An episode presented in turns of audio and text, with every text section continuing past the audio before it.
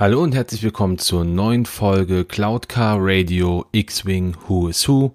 Mein Name ist Dennis von den Raccoon Specialists und in dieser Folge dreht sich alles um das Patrouillenboot der Firespray-Klasse, die Firespray 31. Und wie auch in den letzten Podcast-Folgen möchte ich diese Folge beginnen mit ein paar Eckdaten zu dem Schiff. Die Firespray, die wurde von der Firma Kuat Systemtechnik als Verteidigungs- und Sicherheitspatrouillenschiff gebaut und der erste bekannte Einsatzort dieses Schiffes, das war der Gefängnisplanet OVO 4. Allerdings war die Firespray 31 für die Quartz Systemtechnik ein ziemlich schlechtes Geschäft, da sie einerseits zu stark bewaffnet war, um sie für zivile Zwecke einzusetzen und auf der anderen Seite hatte sie dem hohen Bewaffnungsstandard der ansonsten von der Quartz Systemtechnik produzierten Schiffe einfach nicht entsprochen. Und ein weiteres Problem des Schiffes war, dass es einfach zu robust war, was auf der einen Seite natürlich den Kundenwünschen entsprochen hat, aber auf der anderen Seite die Gewinne durch fehlende Ersatzteilverkäufe oder auch durch fehlende Wartung einfach drastisch minimiert hat. Und daher wurde die Produktion der Firespray 31 bereits nach wenigen Jahren wieder eingestellt. Der erste im Kanon bekannte Pilot der Firespray oder einer Firespray, das war der mandalorianische Kopfgeldjäger Django Fett. Der hat sein Schiff Slave One beziehungsweise im Deutschen Sklave 1 genannt. Und wir gehen schon direkt weiter zu den Piloten über und auch hier wieder wie gewohnt von klein nach groß, also kleinster Iniwert zuerst, größter dann zuletzt. Und wir beginnen mit dem Kopfgeldjäger, dem Bounty Hunter. Zugegeben, mit dem Kopfgeldjäger haben wir jetzt natürlich einen Piloten, der nicht limitiert ist. Das heißt, es ist natürlich immer etwas schwieriger, über diesen jetzt irgendwelche Informationen herauszufinden, weil er nicht namhaft ist. Aber grundsätzlich vielleicht ein paar Infos über die Kopfgeldjäger im Star Wars Universum allgemein. Die Kopfgeldjäger nennen sich im Grunde selber nur Jäger und sind Söldner, die sich auf das Finden, auf das Gefangennehmen und auch auf das Töten von Zielpersonen spezialisiert haben. Sie können dabei jeder Spezies oder auch jedem Geschlecht angehören und haben natürlich auch immer relativ unterschiedliche Motivationen, ihrem Job nachzugehen. Bei den einen ist es dann meistens äh, der Ruhm, bei den anderen sind es die Credits und wiederum andere sind äh, auf einem sehr blutrünstigen Weg unterwegs und wollen einfach nur töten. Abgesehen von den unabhängig agierenden Kopfgeldjägern gibt es auch viele, die einer Kopfgeldjäger-Gilde angehört haben. Zu der Zeit des Imperiums gab es aber auch Kopfgeldjäger, die sich ausschließlich im Dienst des Imperiums befunden haben und auch nur von diesen Jobs angenommen haben. Und im Laufe der nächsten Podcast-Episoden werden wir natürlich immer wieder auf äh, Kopfgeldjäger zurückkommen, sei es jetzt Bosk, sei es Dengar oder sei es äh, IG-88. Also von daher, da können wir nochmal drauf gespannt sein. Jetzt geht es aber weiter mit dem ersten limitierten oder namhaften Piloten Koshka Frost eiskalter Profi. Bei Koschka war es wirklich sehr, sehr schwer, überhaupt irgendwas rauszufinden, weil Koschka offensichtlich von FFG ganz explizit für dieses Spiel entwickelt worden ist. Es gibt also wirklich keinerlei großen Informationen. Man kann googeln, man findet nichts. Aber ich habe natürlich trotzdem ein paar Sachen herausgefunden, wenn auch nicht viele. Und zwar ist Koschka eine weibliche Kopfgeldjägerin, die im Zusatzregelwerk No Disintegrations für das Pen and Paper Rollenspiel Edge of the Empire, im Deutschen heißt es dann am Rande des Imperiums erwähnt wird. Dort auf Seite 4 4. Und hier ist sie dann zusammen mit Victor Hale unterwegs. Ja, mehr Informationen über sie gibt es jetzt nach dem aktuellen Stand nicht. Ich kann mir aber vorstellen, dass sie hier in Zukunft mit Sicherheit das ein oder andere Mal noch eine Erwähnung findet, sei es jetzt in weiteren Regelwerken oder vielleicht wird sie auch irgendwann in den offiziellen Kanon übernommen. Lassen wir uns da überraschen. Und als nächstes kommen wir dann zu Krasus Trellix, dem imperialen Deserteur. Das war ein menschlicher Sklavenhändler, der zur Karasak Sklavenhändlergilde gehört hat und früher dem Imperium angehört hat und dort auch einen Stand äh, als Offizier hatte. Da er aber laut eigener Aussage wohl zu wenig Aufmerksamkeit vom Imperium bekommen hat, hat er dann irgendwann desertiert und dem Imperium den Rücken zugedreht. Seine Firespray, die trug den Namen Indenture und hat unter anderem auch die Tarn-ID Salvation gehabt. Das erste Mal ist er erwähnt worden im Galaxy Guide Criminal Organizations von West End Games. Das ist ein Pen-and-Paper-Rollenspiel, was 1994 in Deutschland erschienen ist. Und 2004 gab es eine weitere Erwähnung von ihm in dem Buch Alles unter einem Hut. Letztendlich können wir aber hier bei ihm sagen, er ist ein ganz klarer Legends-Charakter, er ist noch nicht offiziell im Kanon aufgetaucht. Eine weitere Pilotin haben wir mit Kath Scarlett, Captain der Binary Piraten. Die Binary Piraten, das war eine Gruppe von Piraten und Schmugglern, die im korellianischen Sektor operiert haben. Und äh, Kath war dafür bekannt, dass sie Schiffe immer aus dem Hinterhalt angriff. Das heißt, sie hat sich immer hinter Asteroiden oder unter Asteroiden versteckt, um dann den Gegner unvorbereitet zu treffen.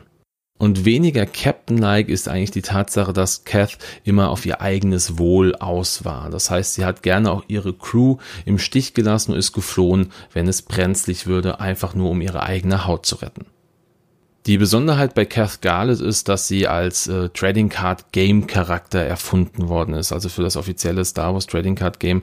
Da hat sie dann 2008 ihren ersten Auftritt als Spielkarte gehabt und es gibt auch keine weiteren Auftritte in Büchern, Filmen oder Serien zum aktuellen Stand. Aber auch hier kann ich mir vorstellen, dass dieser Charakter auch noch weiterentwickelt wird. Vielleicht jetzt auch im neu vom FFG entwickelten Spiel ähm, Outer Rim heißt es. Vielleicht hat sie ja da noch mal eine weitere weitere Rolle. Dort geht es ja auch um Schmuggel und um Kopfgeldjäger. Ich bin gespannt. Und die Folge ist jetzt schon relativ kurz und ich weiß auch, es ist bald zu Ende. Wir kommen nämlich nun zum vorletzten Piloten und das ist Iman Asamin, der Transportunternehmer.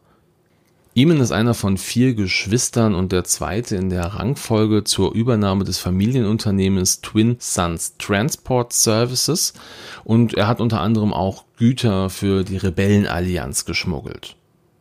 Sein Firespray, die trug den Namen Andrasta, also den Titel, den wir auch im aktuellen Spiel auch auswählen können. Und er war als sehr aggressiver und gewaltbereiter Hitzkopf bekannt, hat aber in seiner Karriere als Schmuggler sich zu einem sehr begnadeten Piloten auch entwickelt. Seinen ersten und auch bisher einzigen Auftritt im Gesamtuniversum von Star Wars hatte Eamon im PC-Spiel X-Wing Alliance von 1999 und ist natürlich entsprechend auch ein Legends-Charakter. Ein kleiner Fun Fact an dieser Stelle. Mit dem Release von Solo A Star Wars Story gab es die Vermutung anfangs, dass Eamon Asamen dort auch mitspielen würde. Ähm, es gibt nämlich einen Charakter, der von Dryden Voss angesprochen wird, also einen seiner Handlanger, der auch Eamon heißt. Dieser wird aber dann nicht wie unser Eamon mit E-M-O-N geschrieben, sondern mit A-E M-O-N und ist entsprechend nicht dieser Charakter, von dem angenommen wurde, dass er doch auftauchen könnte. Und zum guten Schluss kommt der wohl bekannteste Kopfgeldjäger der Galaxis, und zwar Boba Fett, der berüchtigte Kopfgeldjäger. Boba ist der Klonsohn von dem mandalorianischen Kopfgeldjäger Django Fett, der seinen Sohn hat ohne jede Veränderung des eigenen Erbmaterials aufwachsen lassen. Also das ist anders, wie es jetzt bei den Klonsoldaten der Fall ist. Und mit zehn Jahren hat Boba seinen Vater während der Schlacht von Geonosis durch die Hand von Mace Windu verloren. Er war dann auch von Rache getrieben, was man auch immer wieder in verschiedenen Folgen von The Clone Wars gesehen hat. Es gab dann auch die ein oder andere, wo er dann äh, auch seinem Ziel sehr nahe kam, Mace Windu zu töten, was er aber selber nicht geschafft hat. Bobas Firespray trägt den Namen, den sein Vater sein, diesem Schiff schon gegeben hat, und zwar Slave One bzw. Sklave 1. Er hat äh, dieses Schiff genauso wie die mandalorianische Rüstung, die er trägt, von Django übernommen nach seinem Tod. Den ersten chronologischen Auftritt von Boba im gesamten Star Wars Universum, den hatte er 1978 im Holiday Special und kurz darauf dann in Episode 5 erneut in Das Imperium schlägt zurück. Vielleicht denkt jetzt der ein oder andere Mensch, aber den hat man doch in Episode 4 auch gesehen. Das ist richtig. Dort wurde er dann aber nachträglich digital ergänzt in der Szene, wo Hahn auf Jabba trifft im Landedock, wo der Millennium Falke steht.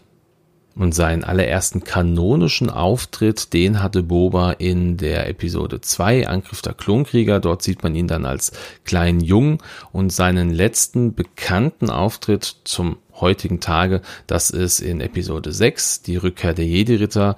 Dort wird er von einem Salak in der Grube von Karkun verschluckt und stirbt augenscheinlich dabei. In verschiedenen Legends-Büchern oder Comics überlebt er diesen Sturz in den Salak und kann entsprechend dann später seinem Job weiter nachgehen. Es gibt auch einen schönen äh, Fanfilm äh, auf YouTube, den würde ich auch, auch nochmal irgendwo verlinken, dass man sich den nochmal anschauen kann. Der ist auch super gut gestaltet. Dort sieht man dann auch, wie er dem Ganzen entkommt.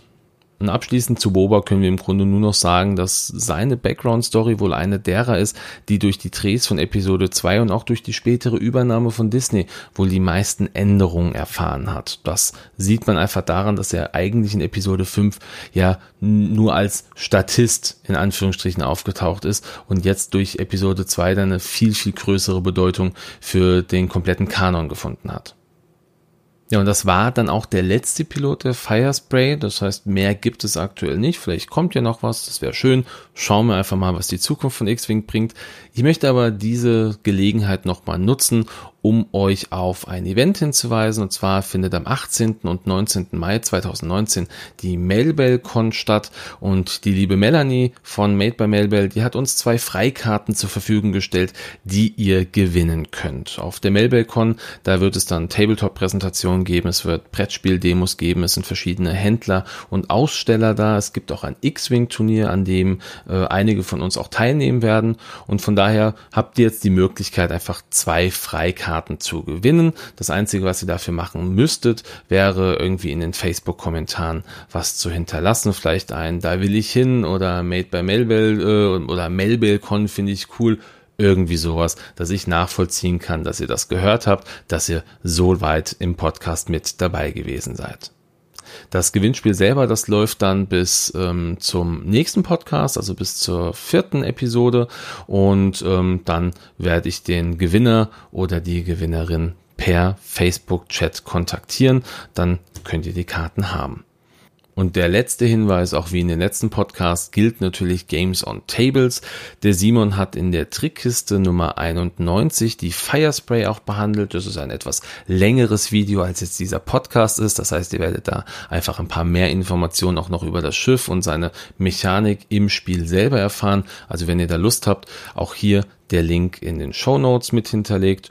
Ja, und an dieser Stelle sage ich dann einfach nochmal Dank fürs Zuhören, für Kritik, für Verbesserungsvorschläge und für Lob bin ich immer offen. Also gerne über den Facebook-Chat mir einfach eine kurze Info geben oder in den Facebook-Kommentaren. Wie auch immer, ich freue mich da von euch zu hören. Bedanke mich fürs Zuhören und sag, macht's gut und ciao.